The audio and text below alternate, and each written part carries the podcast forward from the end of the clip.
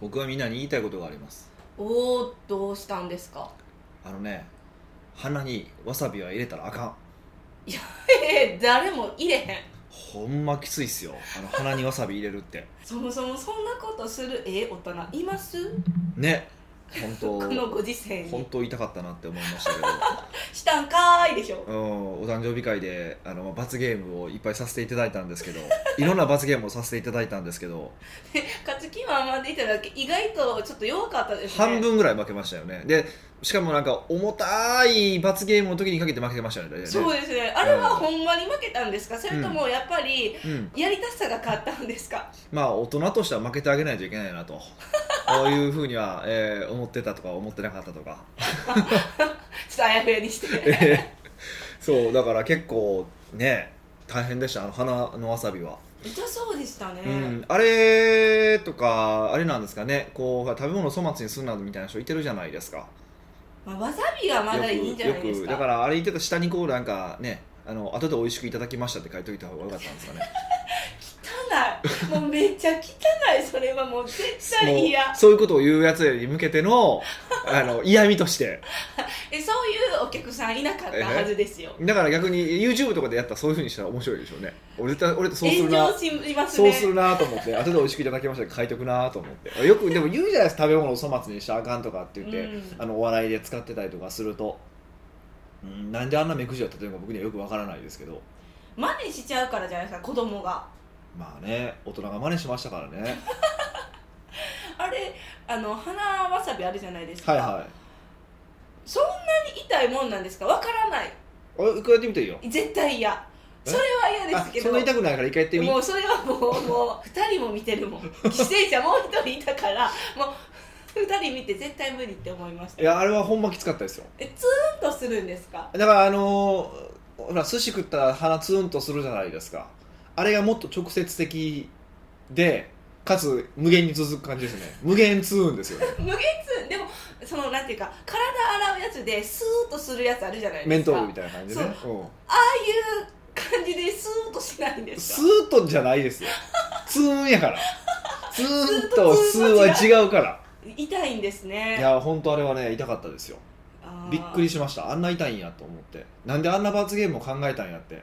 え思いましたよねか本まあでもその皆さんが見て喜んでたからこれは成功だなという。当受けてたんですか？もうもうね途中からね見る余裕がなくなってきて。え罰ゲームする。結構きつすぎて。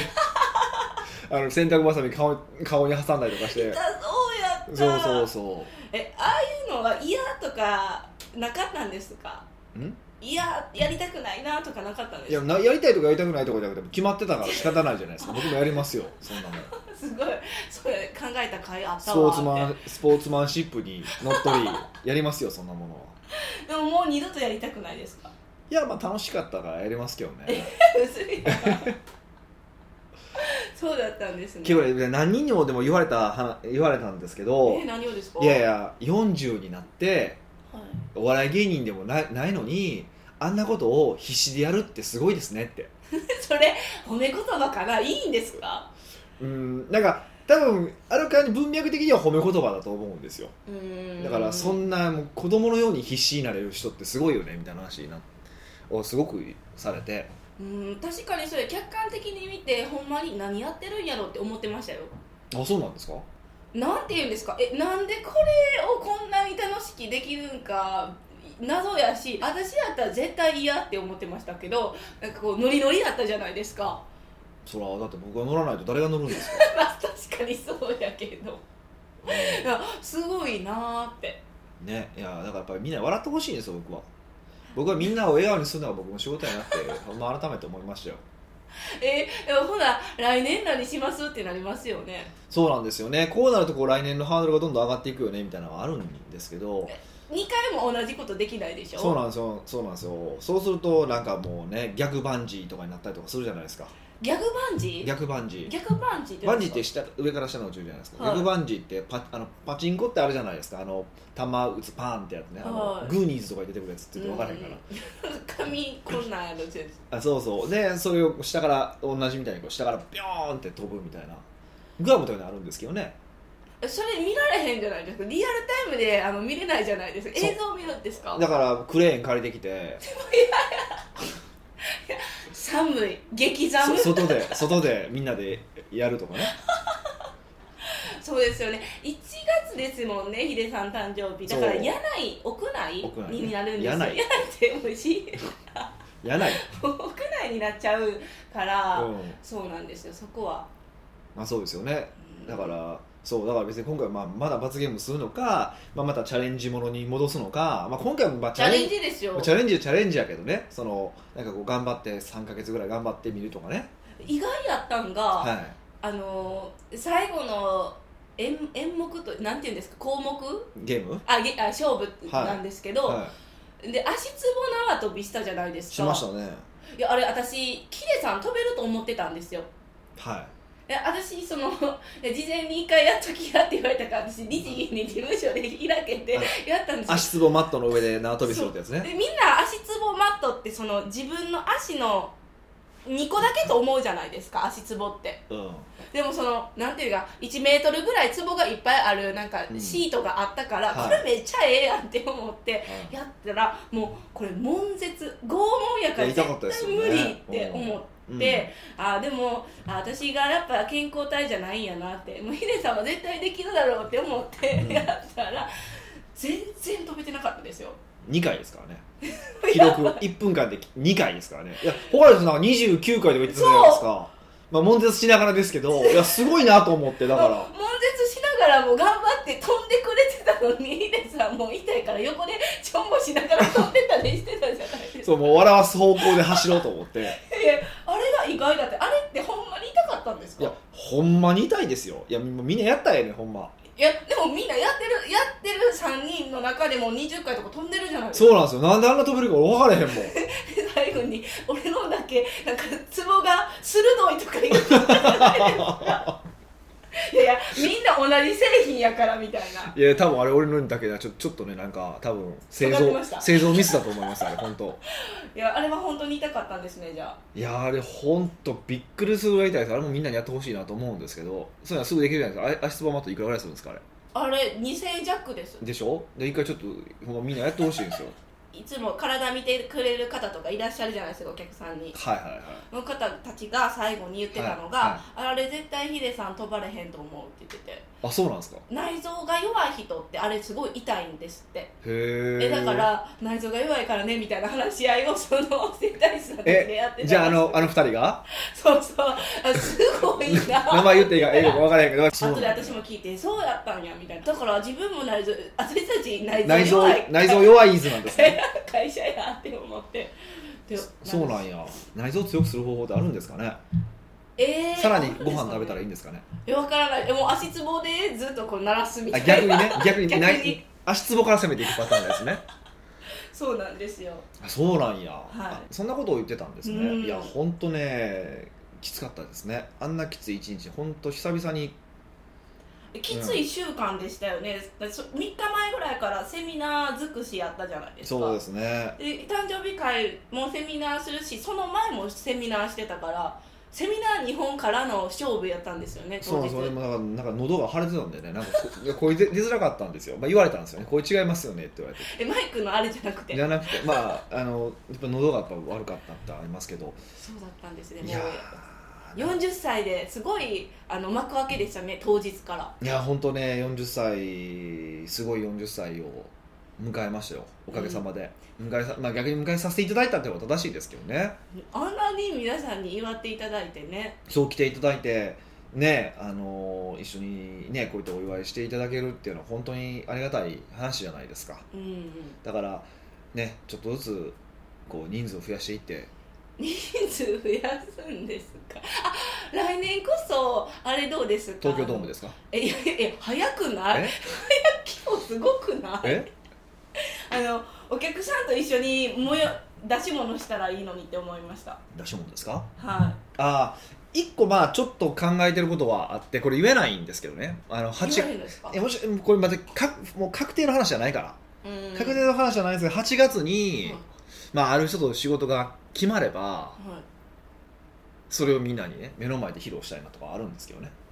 えついにチキガヤガヤガヤガヤガヤガヤガヤゴーみたいな感じですかあれは12月ですけどねちゃうかちゃうかあれ12月ですお笑いじゃないってじゃことですねなくてねちょっとなんか別のちょっとまあまあ話でちょっといろいろあってはいおそらく8月にちょっと面白い展開があるありそうな気配なんですまあほぼ多分7割8割で確定してるんですけどお前確定性がなダサい言わないんですけど確かにねえあれ何やったんってそうなりますそうそうそうねでそれやったら多分次の来年の催し物はまあほぼ確定になってしまうんでへ、え確定になっちゃうんですか？もいやそれはだから8月にそうあれがあれがそうなったら、う、はい、それはもう次の1月みんなに期待されることはもうあれ一つしかないじゃないですか。じゃあもう倍ぐらいもうちょっともっといっぱい集まっちゃうかなみんな。いやもっと集まるかもしれないですよ。いやいきなり東京ドームになるかもしれませんよ。いやもう爆笑じゃないですか。東京ドームで誕生日会って誰？ってなりますよ。でもだから聞いたらね本当かどうか知らないです調べないとわからないんですけど東京ドームってあの借りるのってすごい高そうなイメージあるじゃないですかえめっちゃ高いです。だだって東京ドームってあれですよね。野球やってるとこですそよね。うそうそえめっちゃ高いですうなんですけどね。なんか客席まで借りるとめっちゃ高いんですけどグラウンドだけ借りたらなんかそんな高くないっていう噂を聞いたんですよ。え何の違いですか？なんなんでしょうね。でもなんか企業の運動会とかも結構そこでやったりとかするから。えそうなんですか？そうそうそう。だから実は実はそんなに高くないんじゃないかっていう話をしててでしかも確かになんかそんなに聞いた話ですよ。聞いた話だともう全然そんななんかアホみたいな金額ではなかったから。あ金額知ってるんですか？一応聞いたんですけど。で本当か分からへんから言言言わない方がいいと思うんですけどでそれ全然いけるやんって思うぐらいの金額だったんですよ。えー、えそれやったらあのあれもしてみたいですよ運動会みたいな運動会もしたいんですよ。ずっとね運動会したいしたいずっと言ってるんですけどね。そうそうそうそう。うん本当。運動会でやっぱ負けたチーム罰ゲームみたいいや運動会は運動会は昔からちょっとしたかしたいっていうのはずっと憧なあじゃあれ。そこ雨天でもい雨天けるんですよね。結構ですよね。ど東京ドームですからね。だから運動会はしたいなと思うし、ね、昔運動会の会社作りたいと思ったこともありましたもんね。えそんなことがあったんですか？運動会の会社？いや社内レクリエーションで運動会とかする会社とか作ったんやのに誰か作ったんやのにって言ってたんですよ、まあ、そんな儲からへんと思うけどっうん。て言ってたら、その中その会社できてましたからね。えできてるんですか？できてるできてる、まあ、どれぐらい儲かってるか知らないですよ、へうん。え多分そんな儲かってるとは思えないですけど。え貸し出しでしょ？き機材の。じゃなくてじゃなくて運営とかの代行とかもしたりとかへえはあるんでまあね、まあ、そうやっぱ時代的にそういうふうになってきてるんやろうなと。昔はなんかねバブルの時代とかはやっぱりその会社の人たちが運動会したりとかあのーなんか温泉でみんな旅行行ってみたいなのが結構あったんですけどそれ一時期廃れたんですよ。やっぱこう景気景気も悪くなって。でも最近なんかまたその社内のコミュニケーションを取るのに特に部署違う人とコミュニケーションを取るのにとかにあのそういうのがいいって言って またなんか社員旅行とかね。あの運動会っていうのはまた流行ってきてるみたいですよ。あれ何なんですかね。そのなんていうか仲良くなった方がいいってなるじゃないですか、はでもまたそれが仲良くなってきたら結局仲良くならんでもいいってなってでまた仲良くならなあかんみたいなこうわなんていうんですか？こう行ったり来たり行ったり来たりじゃないですい、か、まあ社会は全部そういう振り子のようにできてますからね。え何なんですか？え仲良くなったら仲良くなったらデメリットがいっぱい出てきてそれが沈むために仲良くいならやもちろんだからそれぞれにメリッットデメリット絶対あるわけじゃないですか、うん。例えばその運動会の話にしたってみんなで社員旅行するにしたってコストすごいかかるわけじゃないですか、うん。でまあコスト払えるうちはいいんだけど今度業績下がってきたらそれは無理なわけであそうか。いろんな要素が絡むそうそうそうそう。そうそうだからメリットとデメリットがあってやっぱデメリットが大きいって判断され始めるとみんなメリットそのねまた違う方向にそのデメリットをメリットにする方向に走るわけじゃないですか。例えば今なんかなんかだとすごく筋トレみたいなムキムキみたいなのが流行ってるじゃないですか。でもあれをすると今度関節痛めるとかうん、なんかいろいろまあ問題はあるわけですよ。そうするとそうじゃなくてしなやかな体にっていうながら絶対来るしで過去も今も来てたし。うん。やっぱ行ったり来たりするんですよねでも面白くて、えっと、必ずその行ったり来たりする時っていうのは必ずその前のものは踏まえた上で行ったり来たりするからちょっと良くなってるんですよ。あだんだんレベルが上がっていってるってこそうそうそうそう。なんとなくやけども次元が上がっていってるっていうのはまあもちろんありますよね。ううん。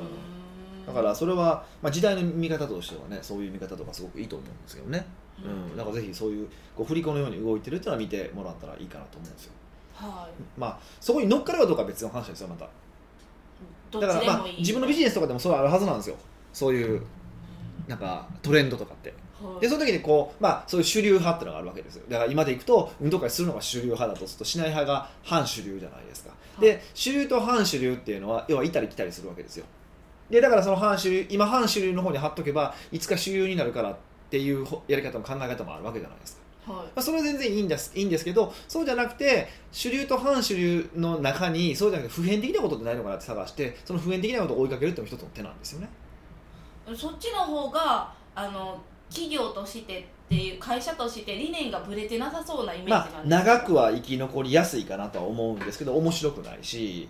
え。あとやっぱりそういう主流に乗った時にバッて一気にその波に一緒に乗るとビジネスでうんこう加加速速しやすいから、いだからあのどっちがいい悪いじゃないんですけどね。それも好みとかの問題なんですけどね。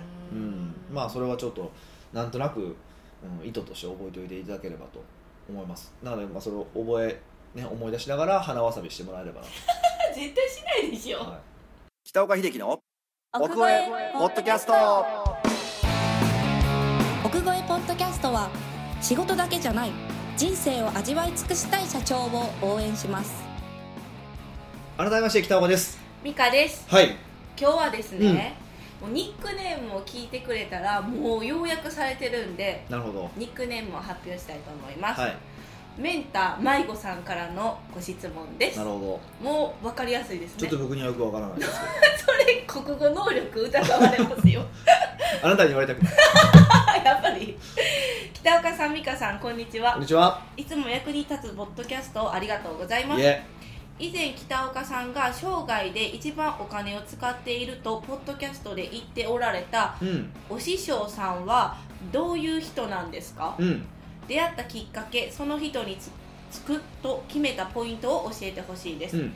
というのもよくメンターをつけなさいと言われます。うん。でも今はメンターとなる明確な人がいません。うん。私自身もメンターとなる人を見つけるべきなのかうん。見つけるにあたっての基準となるポイントを教えてもらえますでしょうか、なるほど。うん。はい。まあ、でもメンターの話ね、うん。実はい第71回で取り上げてるんですよ。めっちゃ覚えてますね。さっき探したんですよ。あそうなんや。そんなな覚えてるわけない。83回目何言ってた？え？83回目何の話した？全然わからないですよ。ちゃうんや。いやそう覚えすごいな。人間データベースなんかなと思ってそう だったらいいんですけど、ね、人の名前覚えるの得意じゃないですか。だからポッドキャストの名前も覚えてないかなと思って。それは全然ないあそれないんですね。ああよかった。びっくりしたわ。よかったんかい。いやもしその能力あったらちょっとなんかまた別の給料払わなあかんな え言っとけばよかったかもしれん。そうなんですよ。ほだけどうん。また、まあ昔取り上げたし、うん。いいかなと思って。うまたちょっと違う感じでね。はい、はい、取り上げたいと思ったんですけど、はい。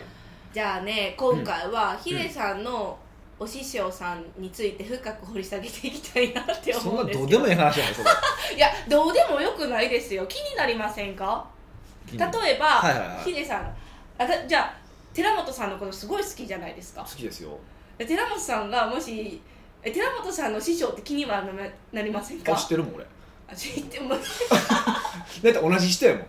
そうなんですか。まあ一人はね一人はねえでももう一人違うじゃないですか、うんじゃあもし寺本さんが知らないとしてね、はい。もう一人メンターおんねんって言ったら絶対聞きたくなるでしょ？そんな俺興味ないかな。そうやん。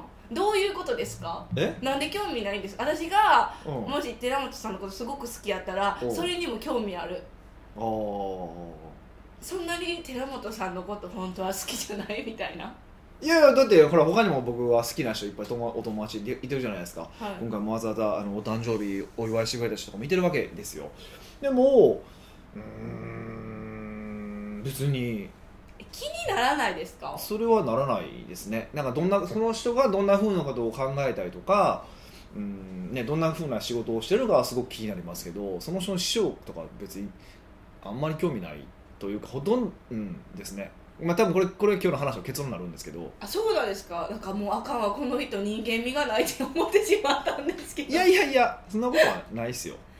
ええ。あでもまあ皆さんはね、うん。あのリスナーの代表として、はいは私はお聞きするんですけど、いはい。お師匠さんってはい。どんな人なんですか？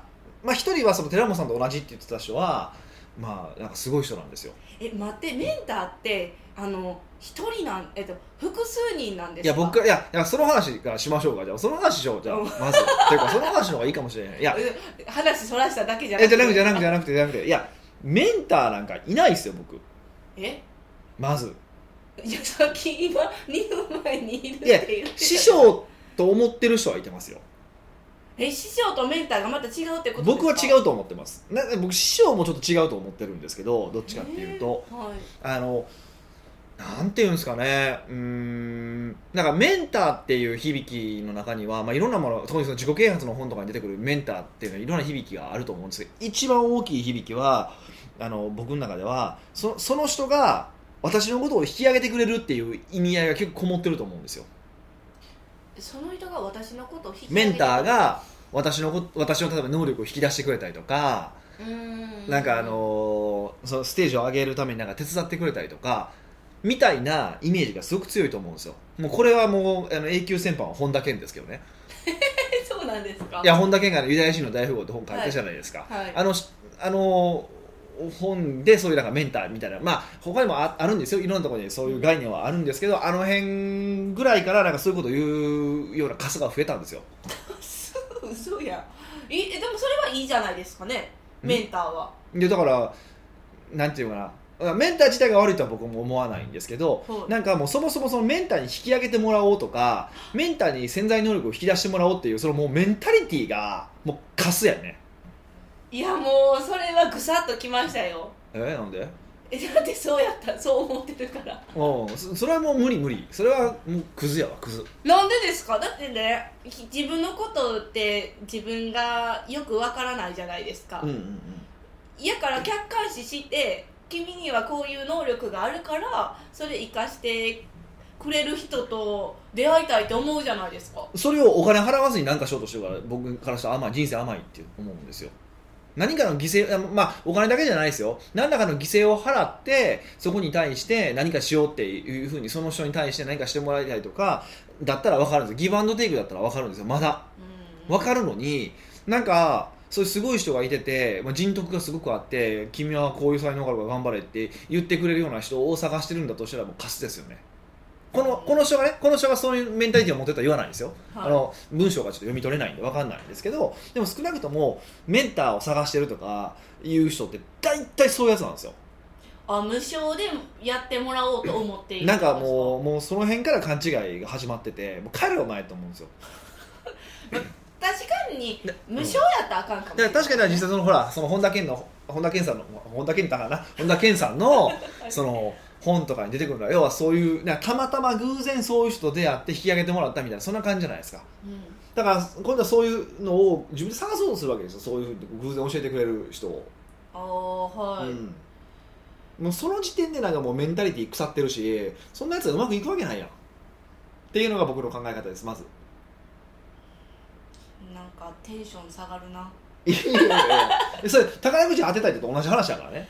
もちろん宝くじ当てようと思うあの宝くじ買わないと宝くじは当たらないけども基本的に当たらないものじゃないですか。はい。そういうことなのであの偶然に出会ったらええけど偶然を探し続けたらあかんってことですか？そうそうそうそうそうそうそうやと思いますよだからままずそのメンタリティその腐ったメンタリティをもし持ってるんであれば直ちに捨てよ。捨てた方がいいと思う。で、まあ、確かにでもそういう師匠みたいな人に恵まれてっていう人はもちろんいてるんですよ世の中う、に、うん。でそういう人ってじゃあどういう人なのかっていうとあの本当に運だけでそうなった人とか何もしないそれこそ何もしないでそうなったわけじゃなくてやっぱり、うん、と自分が提供できるものは何なのかってことを考えてそのいいなと思った人に対して尽くしたりとかあの何か提供したりとかしたから結果としてやってもらってるだけなんですよ。かかもうごくまれにもう超若い時からまあいてるんです実際やっぱすごい光ってる子って。これも絶対いてる。もうなまあ明らかに優秀なのは分かるしこの子を、まあ、正直い言い方する悪い言い方するとこの子を青互いしておけば後で伸びるから俺めっちゃ得やんみたいな子は絶対いてます。これ世の中に本当にいてます。うん。でそれは多分見る人が見たら絶対わかるでそれはそれそういう人らはあのーそういうメンターに恵まれます。まあ、それは備え付け持ってるものが違うから。もももそうそうもう元々二次元持ってる才能なので、えっと、もう多分メンター探して見つかりませんって言ってるような人はその才能ないので諦めてください。もうほとんどや。あほとんどそう僕も含めてず全員ほぼ全員ですよ。たまにいてるんですよそういう神に愛された人がうん。ほんまいてるんですよ。あの何人か僕も知ってますけど。もうもうそれも全然ちゃうんですよやっぱりなんかなんかもうやりそうな気配しかないんですよ。気 気配しかそう。もうやりそうな気配いっぱい持ってて僕にはもうないですけどねそんなんね それいいんですかね？うんって言っても。え？うんって言っていいんですか？いやいやでもほんまそうですよ。だからあのこの間その話をしたんですけどあの僕よくねあの営業成績が悪くて会社辞めたみたいな話をしてるじゃないですか。でその時にその入社3か月目ぐらいに入ってきた男の子がいててその男の子3か月で抜かれたと。うん。しかもその男の子ってあのあアルバイトで週3しか入ってないのに俺の営業成績抜いたみたいな話をしたじゃ、えーはい。ししたと思うんですよ。でその彼もそうだったんです。そのタイプだったんですよ。あもう持ってるももうもうの。が違うな初めての時あこいつ違うと思ったんですよ。で案の定その彼は上場しましたから。あいやー。あそうなんですね。そうそうそうそう。もうやっぱベースが違うものとみみあの自分を一緒に見てもダメなんですよね。そうそうそんなその天才と比べてじゃあイチローと比べて俺バッター全然バッティングできへんわって悩まないでしょ。いやいやもうそもそも違うって思意味ないじじゃないですか、はい。それと同じなんですよ。メンターすごいメンターつか見つかれへんわとかメンターが捕まらないんです。って言ってる時点で、まあ、まずそもそもあのあなたはイチローじゃないからと。もうそれってす聞いたら分かるんですけどね。もう夢中になってるからもう盲目なんでしょうね。でもでもやっぱり結局人って甘いからやっぱそれ引き上げてくれるんじゃないかって期待があるからやっぱりや探しちゃうんですよね。そうですね。それはもうしいやそれはもう人として仕方がないと思うんですけどそれを今日理解したらやめろってことですよ。要するに僕が言いたいことは。えやめるんですか？その甘い考えをだから僕自身その話をするとねその僕自身、まあ、まあ師匠と呼ぶ人は2人いてますと、いてるんだけどうーんそれって僕はある程度ビジネスうまくいってからなんですよ。うんでしかもなんていうかなこう全方位的にこの人がすごいと思ったことは一切なくて。え？メンターの方をってことですか？あそうそう。師匠をってことですか、ね、そうそうそうそう。まああるその寺本さんと同じ方は人はもうなんやろ、まあ、人間性がすごいっていう人間性とそのなんていうかな本質をつかむ力というかはい。がすごいとかあとまあお金に関する哲学とかすごいって思ってるから、その意味では僕はそこは尊敬してるんですよ。でも、うん、一方でじゃあ僕がもう一人先生って呼んでる人がいててその人僕2年ぶりこの間たまたま本当に先週食事したんですけど。あどうしてですか？え？どうしてですか？2年ぶりに？いやまあまあなんとなく久々に連絡して食事行きましょうって連絡しただけなんですけどあのーその人はなんていうかでぼ多分僕の今のビジネススタンスを形作った人はその人なんですよ。だからそのビジネスなんてくだらないものだよねってもともとそもそもっていう前提条件であったりとかあのを作ったのは多分その人なんですけどたそその人って言い方したらおかしいな。あのその言葉にめっちゃ響いたってことは僕も多分そのそれを持ってたと思うんですけど、うん。うん、どっちかというとビジネスなんてあの人間の営みの中であのし下の下の下の営みだと僕は思ってるんでただのだって通通帳の数字を増やしていくゲームじゃないですか。うん。インクインク代なんインク代でねこうピッて増やしていくみたいな勝負じゃないですか。でね。しょうもなくないっていう話を言われた時にもうこの人すげえと思ってこれが多分ビジネスの本質だと僕は思ったんですよ。うん。うん。だからそのスタンスに関してはその先生から学んでるしっていうことはその、うん。メンターとか師匠っていうのは別に一人ってわけじゃなくなんていうか分野ごとにいるみたいな感じですか？僕はだからこの分野に関してはこの人の言うことを聞こう。この分野に関してはこの人の言うことを聞こうみたいな感じのあのどっちかっていうと選び方をしてるからあんまりそのそのメンターっていう感じじゃないんですよ。この分野の師匠っていうか、まあ、この分野の先生が僕一番正しいと思うんですだからどっちかっていうと。うん。例えばじゃあサックスの先生に僕お金のことは習わないじゃないですか？おかしいでしょそれって。うん、サックスのこと習ってる習うじゃないですか、はい。そういうことですよ。だからメンターを探すのは絶対間違ってて僕は先生を探すべきだと思ってるんですよ。あーただやっぱ人間やし不完全やから何を学べばいいかってまた迷うじゃないですか。今に自分は何が不足してるかも分からへんでもまあからそれを見つけてくれる人がいい、まあ、ことビジネスに関して言うとですよ。ことビジネスに関して言うとビジネスっていうのを教えてくれる人いっぱいいてるわけじゃないですか。そうですね。世の中に僕も含めてね、うん。いっぱいいてるわけじゃないですか、はい。その中で誰の言うことを聞きたいかと思えるかだけですよだから誰の言う言葉を聞いたらいいのかをどう探すんですか？ポッドキャスト聞いてないからもう俺でええやん。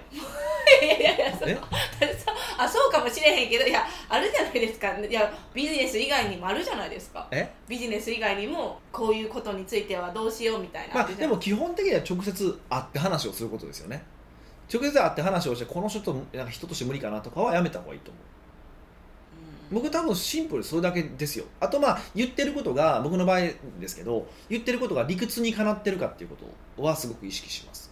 うん。あのああえっともうちょっと違う言い方をするならば反証可能性のある言い方をするかどうかって結構大事にしてて。反証可能性。要は根拠のある形で喋ってくれるかどうか。空論じゃないってことですね。そうそう根拠のある形なので違う根拠が出てきた時にこれこういう根拠があって先生言ってること違いますよねって言った時にあそれ違うねっていうふうに言ってもらえる人じゃないとダメですよだから。それ反証可能性っていうわけ。だ違う証拠が出例えば白鳥は白いと。白鳥は白いもんだ。でも黒い白鳥が出てきたら、まあ、実際出てきたわけですけどその黒い白鳥が出てきた時にあ白鳥って黒白だけじゃないんだよね。って言えるわけでしょ。はい。これ反証可能性ってわけですよ。うん。これをちゃんと意識してちゃんと喋ってる人ですよねしか僕は基本認めないです。で再現性がないから。えそもそもそういう人にどうやって出会ったんですか？きっかけとかは何なんですか？いやだから両方とも偶然ですよ。偶然偶然。まあ一人は えっ、と一人はえーあれですね。あのーまあ多分これだから僕の実力と言っていいかもしれないんですけど僕のあるそのビデオのあの対談をがあったんですよ、まあ、とある人と僕対談した動画があったんですよ。でその動画を見てこのこの子面白いから一回会わしてってそのまあその僕のインタビューしてくれた人は知り合いだったんで彼と、でそれであのお会いさせていただいてそこからちょこちょことあのお会いさせていただくっていう感じです。でもそれでもやっぱり2年に1回とかですよ。その人もえもう一人はどうなんですか？でもう一人のその先週ご飯に行ってきた先生は、えー、と僕がまあちょこっとなんかこう、まあ、勉強したっていうか、まあ、教材とか勉強させてもらってた人がし紹介してくれて。この人とヒデさんはいいと思うよ。いやまあその人が今なんかそういうなんかこうクラスをやってると。あの本当は大企業とかでしかしない人なんですけどちょっとだけ趣味でそういう小規模の事業者に向けてあの講座をやってるから来ませんって言われて行ってすごい俺気に入ってこのあすげえこの人と思って。うーん。うん確かにどっちも偶然ですね。で偶然偶然。だから結果として見つかるものでみんなそうなんですよ。だから僕の周りでそう師匠がいてる人も結果として見つかったんだなんですよね。でしかもやっぱり見つかったのいつなのかってビジネスある程度回ってからなんですよ。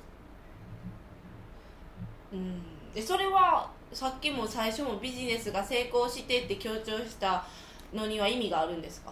いやだからえっとビジネスも何もかもがうまくいってない時に先生を見つけてえ見つけることってまずできへんよねっていうことですね。うーん。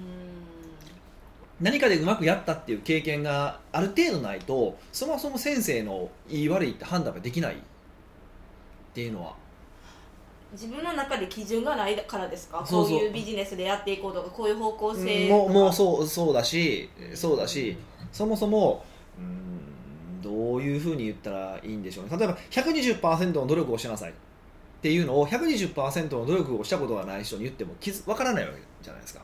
でも120%の努力をしたことがある人にとっては120%を努力するってどういうものかって基準が分かるわけでしょはい。それと同じでビジネスである程度うまくいくっていう経験がああるから初めてこの人が本当のことを言ってるかどうかある程度分かるっていうのがあるじゃないですか。ううん、だって何もビジネスのことを知らない時に、えっと、じゃああのビジネスで最も大事なのは会計だっていう人とビジネスで最も大事なのはマーケティングだっていう人が2人いてたとしてどっちが正しいか分かんないでしょ。んうん。どっちに行こうって思っちゃいますよ。分かんないじゃないですか、はい。だからそういうことなんですよ。あうん、じゃあある程度自分で何かをももがくというかせやり遂げなきゃいけない。そうそうやっぱ頑張るっていうのがあのやっぱやり遂げないと本来はメンターなんて見つからないですよってことです。ただ一つやることは多分あのそこでいや絶対メンターとかいてるからっていうふうないうふうな甘い言葉を言ってくる人は大体偽物だと思った方がいいです。うわそれを聞こうとしたのに。え？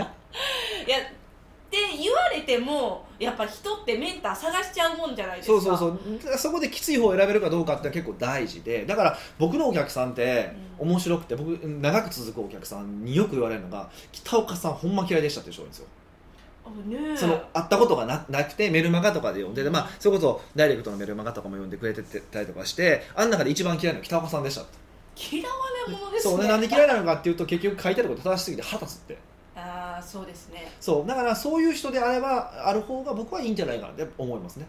痛いことを言ってくれる人そうでもそれ痛いいことを言ってるだけであって別にその人僕は人格を批判したこと一回もないしまあねそう批判するような話はしたことないし僕人格批判もしたしたことないし個人的にもねしたことがないし、うん、厳しいことを言うってことはまあ本当の真実を告げられてる告げてるわけじゃないですか。うん。っていうことを考えたら僕はそっちを選ぶ方が僕は正しいと思うんですけどねそこであなたはできる大丈夫だよって言ってくれる人を選ぶようなやつはまあうまくいかないですよね、うん、うんヒデさんの発信してる言葉をそうやってめっちゃ嫌いっていう人もいればえ好きっていう人もいるじゃないですか。いてますいてます。えそれは何の違いなんですか？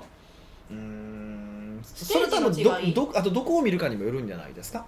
どこを見るかですか、うん、何ですか？だから発信してる言葉？なうーんなんかその見る点ただ例えば僕のことを、まあ、いいって評価してくれる人、まあ、いろんなと人がいてるけど例えば、えっと、ステップバイステップでやりやすいように伝えてくれるからっていうことをが好きっていう人も言ってくれる人がいてるんですよ。うん。でそういう人はどっちかっていうとその How to を意識してあの頑張ってる方ですよね。はとっては多分僕は多分評価高いと思うんですよ。でも一方で何を伝えるって話でいくと多分どっちかっていうと他の人と反対のことをよく言うじゃないですか。